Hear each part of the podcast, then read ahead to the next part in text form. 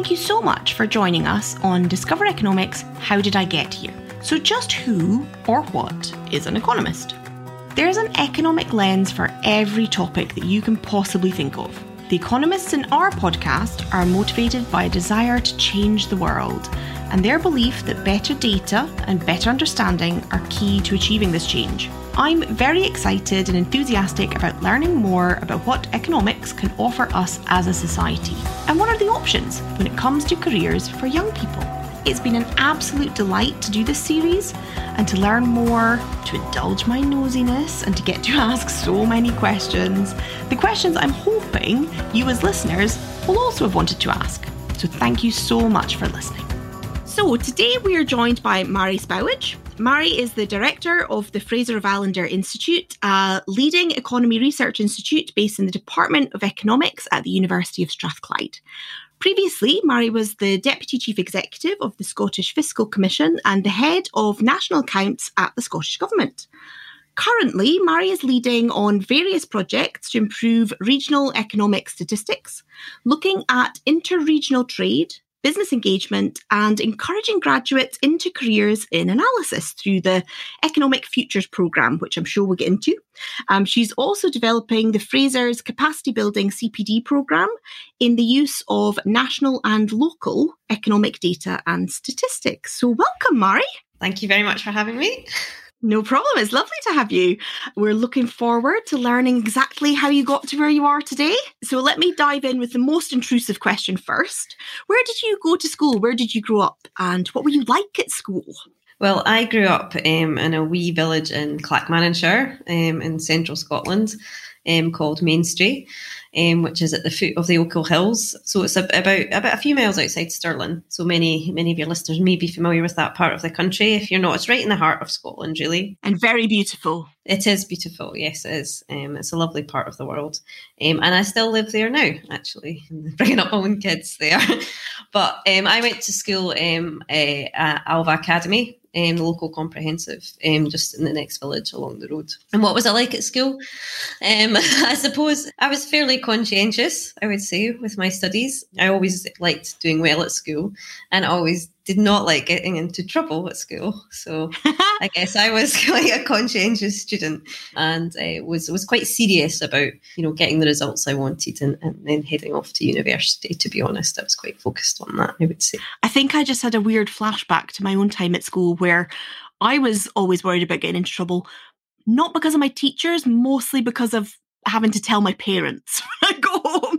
Yes, exactly. You you, do, you didn't want the disappointed chat. yes, yes. so I definitely avoided avoided the, the trouble, at least until I got into my late teens. well done. Well, I'm glad that you did it eventually. You got we've all got to, to do it a little bit. Yeah. And and what were your favorite subjects at school? Did you do economics at school in any kind of shape or form? I didn't at all. No. Um, and, and when I was at school, I don't think I really knew what economics was really, and I think that's true of a lot of folks. Um, I suppose, mm. it, you know, obviously at, at comprehensives, it, it, doesn't tend to be taught as a separate subject generally, certainly not in Scotland anyway. And, you know, so I was really into maths. So I did maths all the way through and I did sixth year studies maths, which is what advanced higher used to be called um, when I was at school.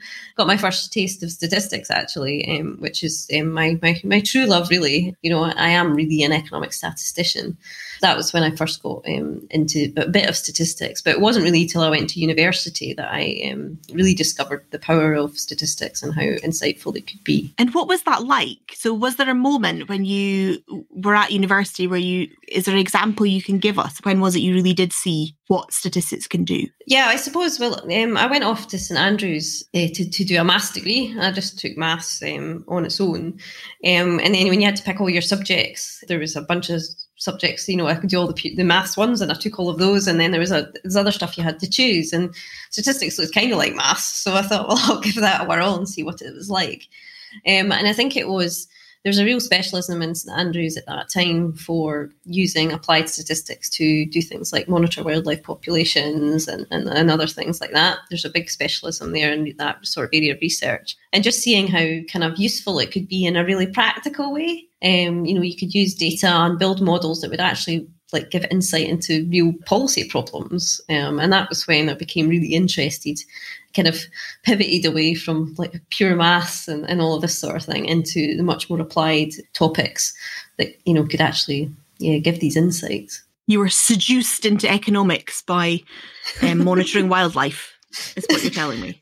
Pretty much, yeah. I mean, to be honest, all, all of my um, undergrad and postgrad was focused on using statistics for ecological and environmental applications. And it wasn't actually till my, my working career that I, I got more into the economic space later on in my career. That's really interesting because because the environmental side of economics has come up a lot um, in in the interviews that we've done because it is one of those areas that if you know how economics is applied to um, the environment, then you know. But I think that it's kind of maybe three or four down the list from the what people think economics is, like the yeah. interest rate, etc. But but it's right up there with being popular in the kind of economic space and and a gateway drug, if you like. I think for a lot of people because it's a bit different but it's big enough. Like it's it's a huge area of economics, unlike some of the more niche, smaller areas. Yeah, yeah, absolutely. And you know, in terms of the the sort of work um, I did at, at, university, both through my dissertation and in my masters, and also work I did,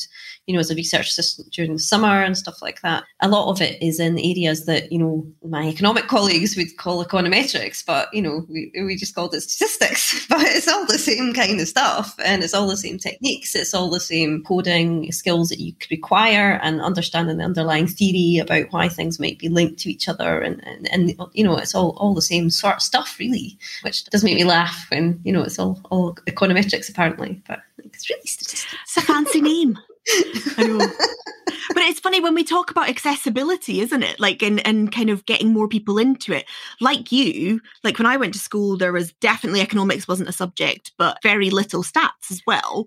And so having a language that that people understand like even if you don't do stats at school you understand what statistics are. So eh, you know having that kind of uh, simplified is the wrong word but more natural language let's say is part of accessibility as well isn't it? Absolutely. I guess that's the power of using you know the more i guess maybe than, than some economists or some people who work in economics.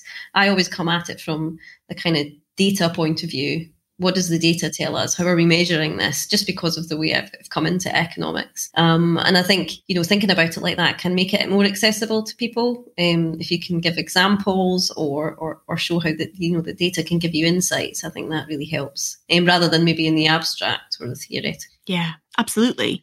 And it's interesting that you went from doing so much um, on the kind of ecological and environmental side straight into fiscal policy, like because it's a oh, lot of fiscal policy stuff. yeah, well, how did that happen? Well, it happened through uh, after my masters. Um, I became a fast stream statistician in the government statistical service. So I went into the government statistical service through the Scottish government, and I actually started working in transport statistics. So they kind of just assign you, you know, they don't necessarily look at your research interests at university. So when I went to, to transport statistics and I spent a couple of years there, I then went off to manage um, one of the main household surveys in Scotland, the Scottish Household Survey. And then I had a few years um, working on the National Performance Framework, which was the, the closest I got to um, economics at that point in time, because the whole point of the National Performance Framework in Scotland was to try and measure things a bit differently it was after you know the Stiglitz-Sen-Fitoussi report into you know how we could measure the success of a country maybe in different ways and wider ways. And it's sometimes called this you know the kind of beyond or alternatives to gdp debate about how we capture success. So that was my really first engagement in thinking about how we measure success in the country which can be quite dominated by economic indicators but are there other indicators we can use to try and capture that success and during my time doing that post, I had also had three children, so I was off for a wee bit. That's going to take up some time. yes, but when I was pregnant with my third um, child, actually, I saw this opportunity to become head of national accounts in the Scottish government. And uh, yeah, I got interviewed for that, and I, I got offered the, the role. I went on mat leave and then came back and took it up. But I had never worked in detail in economic statistics before. But as soon as I started and delving into national accounts and public sector finances and how you measure the economy, I knew I'd found my my calling, I would say. What was it? And national accounts is just so elegant. You know, the accounting identities, the way it all hangs together, the way it's measured, the way it brings all of these disparate data sources together to say something meaningful about the economy and the kind of the, the way the framework works together. Mm. And the way that you can use it for a part of the UK like Scotland, where you maybe don't have all of the data sets you need, but that kind of framework allows you to derive those ones you don't necessarily observe. I found as well having a real knowledge of how the economy is measured gives you a much better ability to talk about it um, in a sensible manner. so um, obviously some some economists you meet are, are a bit more theoretical and less comfortable with data, but I'm I'm much more on the kind of well, how is that measured? How do we capture it? And particularly when you're dealing with data about parts of the UK, you know, regions or nations of the UK, you need to understand how it's been derived to really talk about it sensibly because quite often it can use UK patterns or UK growth rates or, you know, so you really need to understand how the statistics have been derived in order to draw suitable inferences from it. I suppose. That's really interesting. I um I find myself because my area is in digital skills, and it's that thing you just said about where did the data come from is something I bring up all the time.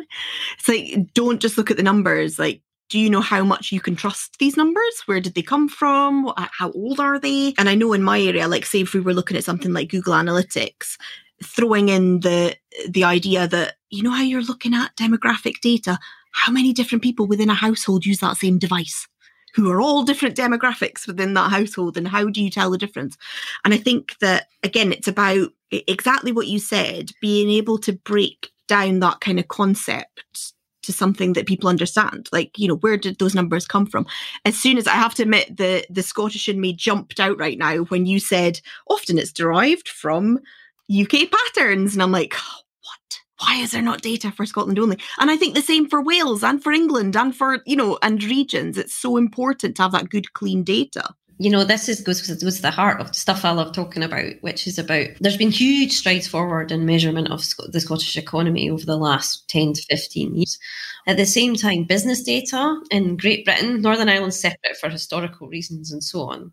But data is collected on, on a business register, which is made up of GB um, level reporting units for business, which means if you're trying to allocate business activity to parts of that, whether it's Scotland or Wales or London or whatever it is, then you need to make some assumptions and you need to model that using employment shares.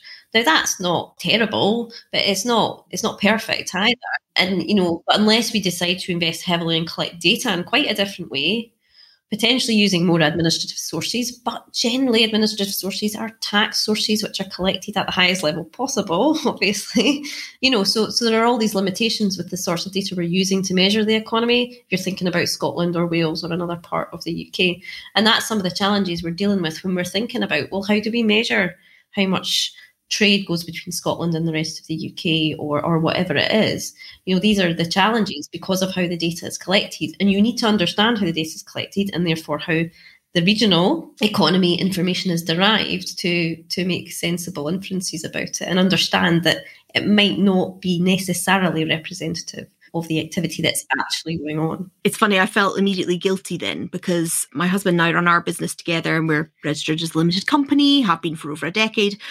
And a lot of our work was in London, but we've always done business outside of London. But we now live in Cornwall. A lot of our clients are still in London, but the obviously, if you think about spend for the people who are employed by the business, myself, my husband, and our members of staff who are all over the UK, I imagine that there's a t- thousands of businesses like ours that even if they didn't intend to end up looking like that after the pandemic, you know, people moving around, that's also having a huge impact on where the money goes in and comes out. Absolutely. And this is going to be a really fascinating development because all GVA statistics, all statistics about economic activity, um, so we have them as GVA and GDP, they're all done on a workplace basis. So where is the work taking place? In this new world, and even before, to be honest, with multinational enterprises and, you know, big companies moving their headquarters around, you know, it's difficult to know now where does the work take place? Where does the activity take place? It's not as simple as it used to be when so much more of our economy was was making stuff in factories. So it is really difficult now, and it's only get, going to get more difficult, I think, in terms of you know this more um, dispersed model of working, which may persist more. Um, it's likely to persist more than it has in the past after we get back to more normal times. So yeah, it's a real it's a real headache for national accountants, just like multinational enterprises have been for a long time, about where activity is actually taking place and which country it should be assigned to. Yeah, I mean, I don't want to go too much down a tangent, but all of this stuff it brings it brings me back to conversations I've been having locally, actually in Cornwall, and I imagine that there's some very picturesque areas of Scotland and England and Wales that are having the same conversations about, you know, house prices going up in particular tourist areas around the UK now because the staycationness, and myself having spent 15 years in London, coming back with people who worked in London couldn't afford to live there for decades. So if there's a little bit of balance happening, you know, maybe that'll bring prices down. Obviously, not being an economist myself, I have these opinions which are based on nothing and no actual knowledge.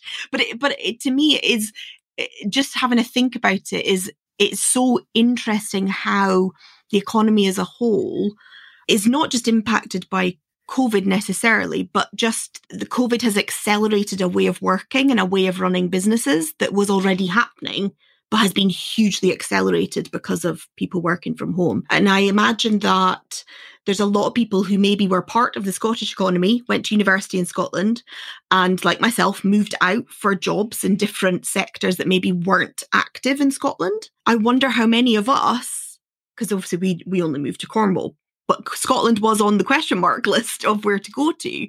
And I imagine there's a lot of people who lived in the southeast who got there from different areas of the UK that maybe didn't have the jobs they were looking for because they were centred in the southeast. And how will that impact the national accounting in Scotland over the next decade as people maybe start to move back because there's that flexibility? Uh, it's a really interesting question. I mean, all of this obviously, you know, has huge implications for, you know, public transport provision, future town city centres, all of the associated activity with that. You know, we think a lot about economic multipliers in, in the work that we do, you know, in terms of supply chains and induced spend, they're all really important for our local economy. So these are these are big questions, and then that touches on things like business rates and the tax raise from city centres and so on as well. But in terms of the demography, yeah, I mean there there are huge demography challenges for you know parts of, of rural Scotland, for example, and the outlook. And if if one of the implications of, of more home working, for those who can, let's remember, it tends to be those at the more affluent end of the scale who can and have been and have been saving money, which has just um, exacerbated some inequalities we have. That would be potentially a good thing for those areas, but but one of the problems that is in rural areas is is housing shortages anyway because of the, the level of second home ownership and, and, and lack of building. So these things may, be, may simply be exacerbated. I mean, Scotland has a massive demographic challenge, and it's very different to the UK as a whole. I mean, we need to remember that. Well, well, maybe we're talking about London and the southeast versus the rest of the UK, really, and with potential migration flows being you know dampened by um, the the UK's exit from the EU, for example. You know, there are a lot of challenges in the outlook for the Scottish working age population, unless you happen to be around Edinburgh and the the east of the country and it looks looks much healthier but there are, there are, huge challenges. And these are the sorts of things that are really important when you're considering the outlook for the economy. You know it can't just be about the economic data and, and the productivity or, or whatever which hasn't been looking great in recent years it must be said it's also about the capacity of the economy to grow and if you know you have record low unemployment which we, we almost do still, but um, we are expecting that to go up a bit later this year. We're still really low in unemployment, where our population's got a lot of limitations on its growth, it would look like. You know, where is the capacity of our economy to grow successfully? You know, if we have those kind of capacity constraints on the number of workers that we have to be able to do jobs. Yeah. And and it's funny because I speak to people about, you know, outside of London, because obviously I've lived in London for for the last few years, but hugely aware of the communities that are just like mine back in the northeast of Scotland that exist all over the country, and equally. Um, this is something I spoke to someone else about um, to do with the levelling up agenda. Is that the problem with London as a as a little microcosm is that you've got some of the most deprived areas right next to some of the most affluent, and I come from an area of Scotland where Aberdeen was kind of like a little island of its own, you know, in the oil boom and, and times like that. And, and like I said, Edinburgh has also had times like that where it's been a little bit of a microcosm.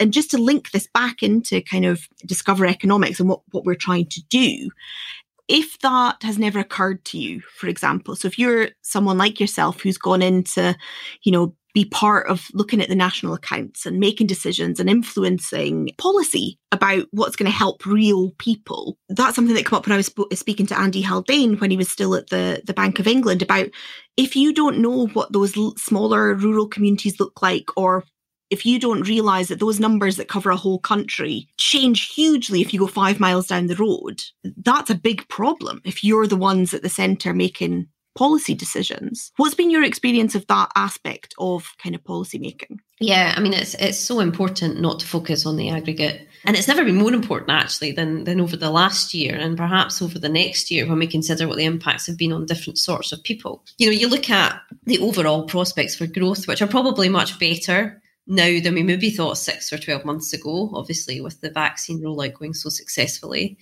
Um, you look at the, the outlook for unemployment. You know, at one point we were talking about it hitting almost 10%. It's not going to go that high, probably. It's not going to be that bad. But that's in the aggregate. Lots of people have saved up lots of money. But those are all wealthier people. The people who are going to lose their jobs are young people or more precarious contracts who have less money. And those who are going to suffer are in particular sectors who, who happen to employ more women, more young people, and more people in rural areas. So that's the thing. Although it maybe won't be as bad in the aggregate as we thought, the in, unequal nature of this crisis in particular means that it's going to impact on on people who were probably more vulnerable to begin with. And when we're talking about young people in particular, what a terrible time they've had, whether it's disrupted education, disrupted higher education, you know, being the first to lose their jobs um, if they have more precarious contracts, not being able to get jobs, you know, and, and the scarring effects that that can have on an economy for years to come, not to mention the kind of personal and social costs are really serious.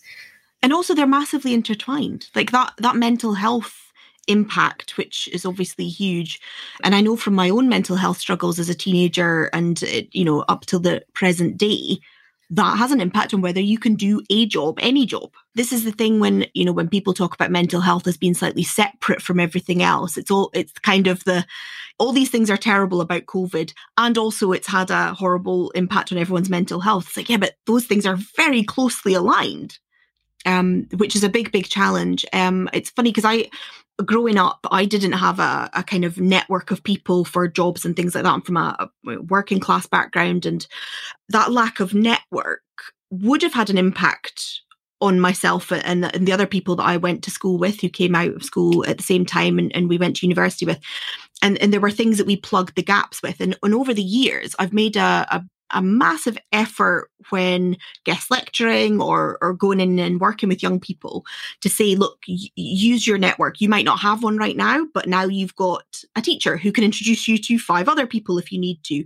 And one of my concerns i think again you talk about exacerbating things is that even people with established networks those were closed down when lockdown happens and you have to make a real extra effort to stay in contact in different ways and that's one of the things I worry about young people. They haven't even been able to kickstart that network. And something that's come up in the other interviews that we've done is how important when you come into a field where maybe you're not represented as much and, and you are maybe the first or certainly the third or fourth person in the room who looks like you, who has your type of background. There's one big thing that's going to make the difference is you having the confidence to walk into that room or having the connections to get into that room in the first place.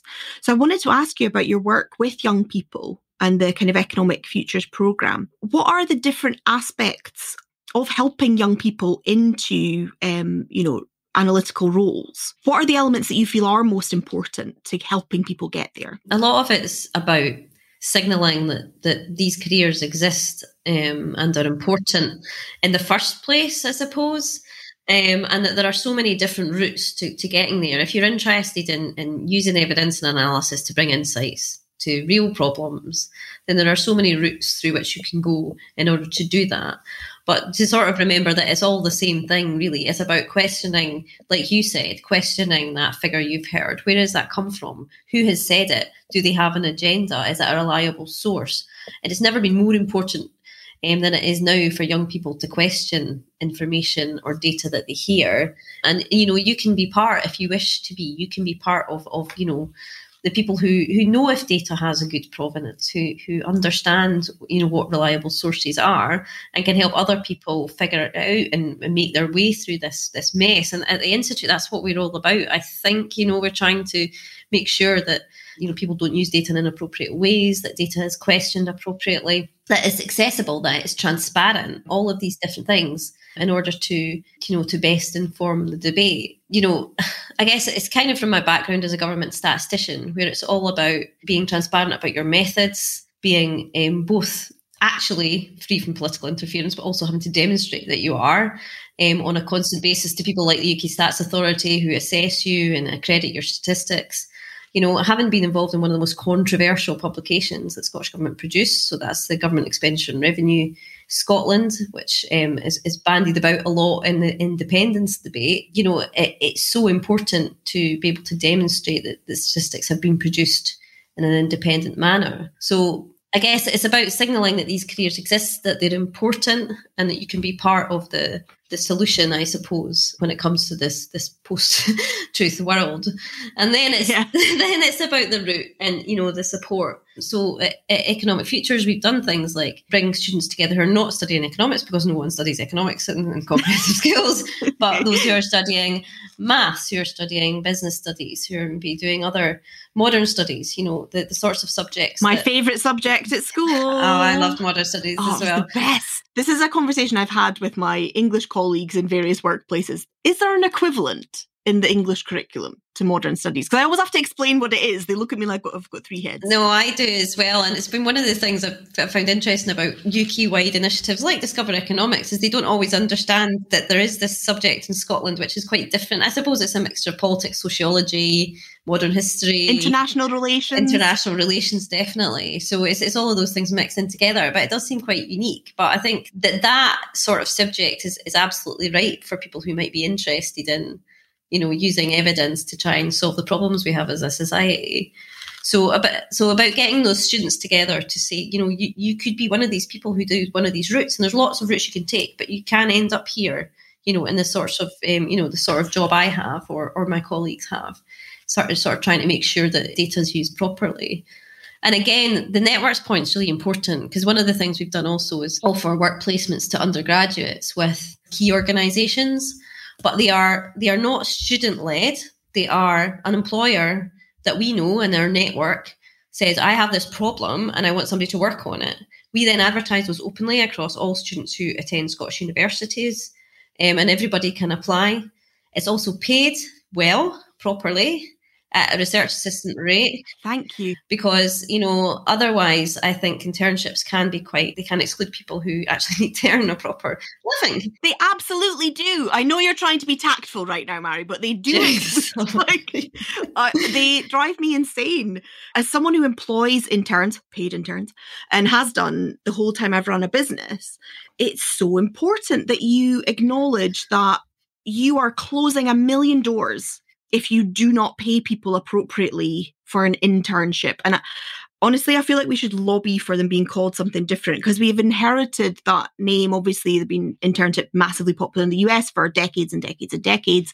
And this idea that they're always free. It's just, if we are really serious about diversity in any sector, you have to pay people. No, you're absolutely right. And, and that's why we, we, we keep saying they're not internships, they're work placements because you're coming to do a job, you're expected to to work for this organisation and you're working, you know, they're, they're for the Scottish Government, they're for Audit Scotland, they're for the Scottish Parliament, they're for, you know, people who actually have a problem that they want you to work on. And the caliber of these students has been been excellent and the backgrounds are varied and, and that's the kind of point. And every single student has said, I have never seen anything like this you know, where you don't you don't rely on the student having to lead it, to have the network with within the university to come up with a project and all of this sort of stuff. It's like this is a real problem. Do you want to come and work on it? And hopefully inspire the students to think about the different sorts of things they can work on um, as an applied economist or an applied analyst you know and if we just inspire a few more people into these sorts of roles in the future then i think that that's really good. Um, so this is our our second big year of running it and we've just appointed what a time to start. My goodness. I know i know. We started in 2019 and unfortunately last March we had to cancel last year's one, but we figured it out now. We know how to we, we know how to work remotely now, so we figured it out. So so we're running that again this year, and I just think that's amazing. Hopefully, inspiring some of these students to stay in applied analysis, and even if it's in research in academia, but it's on applied issues, and and and with it, always with an eye to what impact will this actually have you know, which I think is is quite important from my point of view. Absolutely. And I bet hugely attractive. Again, I'm talking from my own experience here, but the young people I've worked with, you know, that's an important thing to them that what they work on has impact, especially at that age when you're at university and you know you're not old and jaded like me, or you know you want to feel like eh, like what you're doing really does make a difference. I, I mean, it's hugely important, and it's wonderful to hear that this has been rolled out in Scotland. And I would love to hear about you know similar programs across England and Wales and Northern Ireland, etc. Like because because it is like all of the elements of the program that you've just mentioned, vital for the students, but also huge for the employers. Like a great opportunity for the employers as well.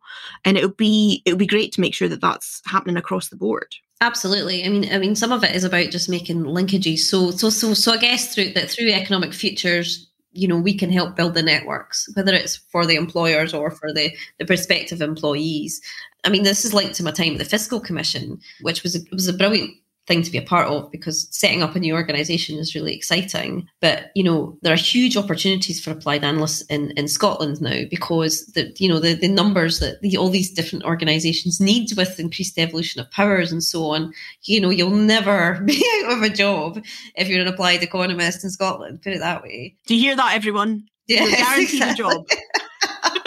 you can quote us on that. No, so there's absolutely massive, massive demand for people with analytical skills. Whether you're called an economist, a statistician, a data scientist, whatever it is, if you have analytical skills and you're interested in coding, you know, and you're interested in applying theory to practical problems to see if you can find solutions, you will you will not be out of a a job, probably across the UK. To be honest, they're, they're always always in demand. So, but yeah, it's, it's been a real boom in Scotland, and lots of different organisations that have had to be set up because of the increase um, in, in powers. And you know, Wales is going the same way. Um, as in, in, Northern Ireland may well do in, in, the future. And, and with increased devolution of powers to local areas, um, there's increased interest in measurement at local areas and understanding economies at local areas, which which only all of which need need good analytical skills. Absolutely. I mean, I, I, know that there's a lot of teachers and parents who be listening to this going, "Great! I know I want to push my students or my children towards stuff that, you know, you are guaranteed a career, etc." But not just that; it's it's a career where, like you said, it's about the impact that you can have, and I think that's it's a nice feeling to have. You know, just that kind of knowing that what you're doing, no matter how stressful it might be at the time, is having a, an impact on the people around you that you care about. and I think that's important. And it's interesting you said about, you know, that need for data science and, and analysis and, and economic kind of lens to look through things. It's one of the episodes is Will Page, who's economist for Spotify fellow Scottish person. We tried not to Scottish each other up during that interview too, so that everyone not speak too quickly. But that's something that he was saying about making your own job description, like not waiting around. And it sounds like that's happening at the moment is these new kind of needs are arising for data science as a skill and it's popping up in, in kind of slightly different guises where we maybe hadn't expected it before. Is that fair? Yeah, yeah, absolutely. I think so. And you can see that the the trend for students coming through with the skills that they can build upon um, in careers to move into more data science areas. Although, you know, sometimes I think some of these things are just fancy names for statistics. Still, aren't they though? But you know, okay, it's just maybe more data, bigger data. You know, more different techniques of modeling, but it's all kind of stuff. It's like people it? coming up with their own job titles. I love unpicking people's job titles titles. I'm like, is that just a pretentious way of saying XYZ? yes. Yes, it is, usually. We've got to cut through the noise. So I just want to take a step back then. So for you in your career, this is so we're talking about it. Discover Economics. We're all about getting, um, you know, access from a wider range of people into um, the field. And as someone, you know, I my first jobs in you know were in Aberdeen, all oil industry, um, or you know my summer jobs at construction and, and stuff like that. Not that I was constructing anything, can I just say? Anyone who can see my arms right now knows that that would be a disaster. Um, but you know, secretary admin support. So very male environments. And even when I went to work at the Guardian in London and worked in media, my department was all men plus me. I've had that kind of experience, and I, and I know from speaking to other, say, women in your role, maybe not so much in the public sector, but I'd like to hear from you. Like, what's been your experience of kind of gender balance or diversity in the in the roles you've had so far? Yeah, I mean, it was it was fairly good in the public sector. I mean, obviously, I was in the statistics profession, and it was very good. I suppose nothing says it better than being promoted to a role when you're seven months pregnant. yes. uh, do you know how happy I am to hear that? Like, oh, it delights me so much because it's another one of my soapboxes. I'm like, stop pushing women out of the economy just because they have children. Like, that is brilliant. But but it was also the you know the case that whilst you know it was a very supportive environment to have have kids, it wasn't always very typical to come back full time and things like that. You know, you get the odd oh, you know, oh you're back. the judgy look yeah, totally. Um, you know, which is fine, but that was just the best thing for our situation, so that's what I did. So even though it was a supportive environment, the, the academia, although I, I, say I'm not like a traditional um, academic, obviously, because I'm, I'm, running the institute, which is more focused on applied work, um, impactful work, um, outreach, and all the other things I'm doing, rather than being a, a traditional academic. But it's certainly the case that you know it is quite male dominated, particularly in the senior parts of, of the university and the profession, and, and that's quite a change.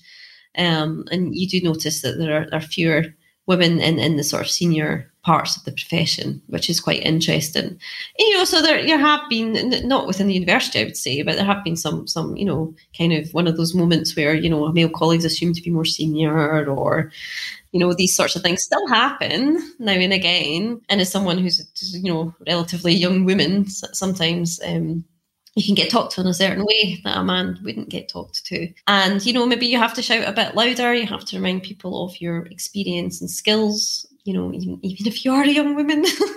yeah. you know, you should still listen to me, even though. exactly.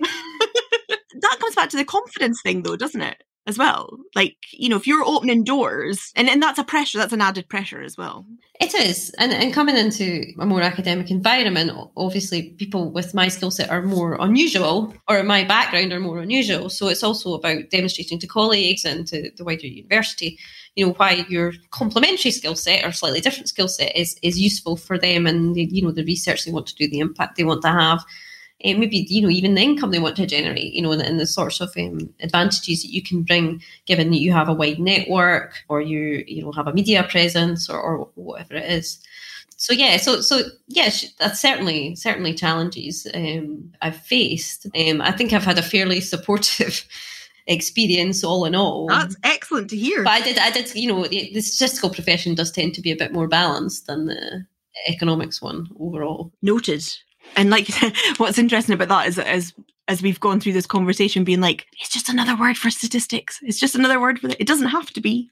Like it, we could all have a balance across the board. One of the things i love that you said there is about essentially comes down to knowing your value. And one of the things that i really hope that young people get when it comes to economics. And, and I always say this like, even though this podcast series is about opening up access in the field of economics, I think it's true of many, many professions, is that young people from different diverse backgrounds should know how valuable that is to the sector they're going into. And I think that's really hard because when you're a young person, you know, you're told about, you're always told how you don't have any experience and blah, blah, blah, blah like you have value in so many other ways that you are bringing not just to the job that you are going into that's right in front of you the one you're doing right now or straight out of university but the value you bring to an industry when you bring diversity into it is huge. And i think that that is given the field of economics or statistics as well and, and the influence that has on policy, then I don't think we're being hyperbolic when we say that, you know, if you come into economics and you're from a, a non traditional background, like you're not a white middle class male, let's say, by the time you get into economic, you're bringing something that's hugely valuable to the country potentially. Yeah, I would I would say so. I mean, you look at all the pieces of research that are done now um, when we're trying to make policy in Scotland, and it's all about understanding lived experience. It's all about understanding people from different backgrounds. We're doing a bit of research just now on adults with learning disabilities in Scotland and you know the experience that they have in terms of you know housing and employment and employability. And and you know it's all about talking to people with learning disabilities and allow them, allowing them to to say well what the issues are and then what you know what are, what are the solutions as well? And that's just one example of how diversity in policy making can will make better policy and will actually help us do it do a better job than maybe we have in the past diversity in economics is really important to ensure there's a diversity of thought whenever policy is being designed um, and we're thinking about the evidence that we need to collect in order to monitor and evaluate it, which is another thing we don't necessarily do very well in, in the UK or Scotland to understand what really works. We need a real diversity of thought so that we we can we can do things which suit not just a certain section of society. Hundred percent. And I've loved watching um, what's been happening in Scotland in terms of you know, obviously you mentioned earlier the UK's, you know, separation from the EU and what that means for the economy in terms of people available to do jobs. Like so, you know that's that's just as simple as that. And what i love watching in scotland in particular and obviously it happens across the uk not just in scotland but you know the the way that different parts of the communities in Scotland have welcomed refugees from different countries and how that's been very much about showcasing and i hate to frame if you're a refugee like you, you deserve protection whether you're contributing to the economy or not but what's been delightful is the framing of how much we gain from bringing people in from different countries for whatever reason, whether it's migration or whether it is through refugee status, etc. And it's been fascinating to watch how Scotland, in particular, certainly the rhetoric around the economy and the populations coming into Scotland. I wonder as well, because obviously COVID has had impact on that too. And it will be interesting to see what do the policies around that look like in 18 months' time in two years' time, in three years' time. Because, like you said, there are certain issues that have been exacerbated by COVID. And looking beyond the data as to what it means for even tiny communities across Scotland will be fascinating. Absolutely. And obviously, the policy levers are in quite a political space given where they sit. Um, around this and the lack of um, an ability would seem to have a, a differential approach in, in, different parts of the UK. But you know there are massively different needs in different parts of the UK. You know in terms of the outlook. But it, it will be it will be interesting to see how that evolves. But is likely to be caught up in I would think, wider constitutional wrangles, which will no doubt be going on over the next couple of years, I would have thought. Don't tell me that. That means whenever I go back to London, taxi drivers will ask me about independence, even though I haven't lived in Scotland for quite a while. I'm afraid it's quite likely well, a couple of questions just to finish up. Sorry, I know we're we're almost out of time, but it's been so fascinating talking to you because, like I said, you've been right at the centre of so many important kind of changes and developments in the Scottish economy over the past few years, and it's really interesting. It's interesting to see how those have come about, how you've got into the position that you're in, and what it means to you to be part of that ecosystem, if you like. And what I love about your particular story is that I think it does showcase for any young people listening the real direct impact working in this space can have on not just the people around you, but like the whole country. Like it can have such a big impact. So this might be quite a difficult question. However, what would you say career wise that you are most proud of so far? The colleagues I work with, I mean, I've only just taken over as the acting director um, since my colleague Graeme Roy left recently. So I have no doubt when you ask me this question in a couple of years, it'll be about the, you know, the team that you know, I've continued to build at the Fraser and the things we've achieved. But so far, um, I guess it has to be setting up the Scottish Fiscal Commission. It was a massive undertaking. There was only a few of us doing it, and we had to, you know, set up a whole new public body in a very short space of time, design the operating model, recruit the staff, make sure we had access to the data we needed. To see it after I left in, in 2018, going from strength to strength and you know standing on its own two feet after I um, decided to move on was and see it's firmly established as a credible independent forecaster, which is just what Scotland needed. You know, I'm, I'm really proud of of what I did there and you know, I guess setting in with the bricks, the principles of transparency, you know, of um, publishing everything we could, of being there for the public good, to be able to build that into the culture from the start so which you know which still persists in the organization to this day and the way that they approach publishing things is is I'm really proud of that and I worked with some amazing people there including Dame Susan Rice who's just an amazing lady who's the chair of the commission um, and I learned so much from her. But yeah, I mean, to date, that's definitely my proudest achievement. I mean, that's no small thing, is it? that's that is amazing, and and you mentioned transparency in a couple of things so far, and, and again, I think that's something that young people like you said, are, are really in a good position to kind of quit. I bet, I don't know about you, but I've certainly, in amongst relatives that are older than me, trying to explain that not everything on social media is true. Yeah. And I find that, and I bet there's a few young people, certainly a lot younger than me, who found themselves in that position. And I think that while it's obviously very important when it comes to data sets and the economy, it, it's important as a whole. I can't believe that I've gotten right to the end of this and I haven't grilled you on program to use national and local economic data and statistics, but it just means I have to take you back if you will allow me to grill you on some more stuff. But just as a final thought for any teachers and parents listening, or young people indeed, like what advice would you give to them if they maybe have a question mark over their head, whether it's thinking, do you know what, at this point in my schooling, I don't know if I've done the right subjects to get into this area. I'm not sure if it's for me. Kind of what what would be your advice for parents and young people? You know, there are so many different routes in to, you know, having an impact on the evidence and analysis that's used to design policy. You know, you can come at it from a you study um, sociology, psychology, maths, economics, even physics. you know, modern studies. You know, you, you can take all of these these subjects can lead you into this role. And then, you know, if you think about my colleagues that um, I used to work with at, at the Scottish Government who were in statistics, they come through all different degree routes that had a sort of analytical or mathematical component in order to to end up there. So you can you can have if you're interested in you know using analysis to help solve the problems in, in society, there's lots of different routes you can take to do it. But just remember that your analytical skills, if you're interested in, in coding or designing models in, you know, languages like um, like R or Python or anything like that, you know your skills will be are so valuable and you'll be able to to sell yourself in any of these fields because it's about having that analytical way of thinking that approach uh, i guess that's sort of methodological approach um, methodical approach to things that's a- applicable in any policy setting um, and and will be will be really valued.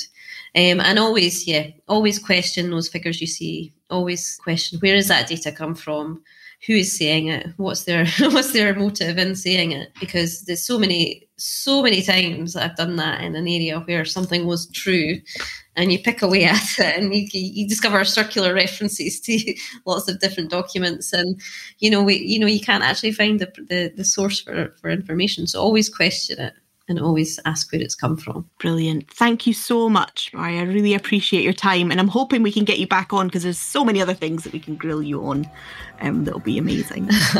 of course. Thank you. And that's that for that episode. Thank you so much for listening. We hope you enjoyed it.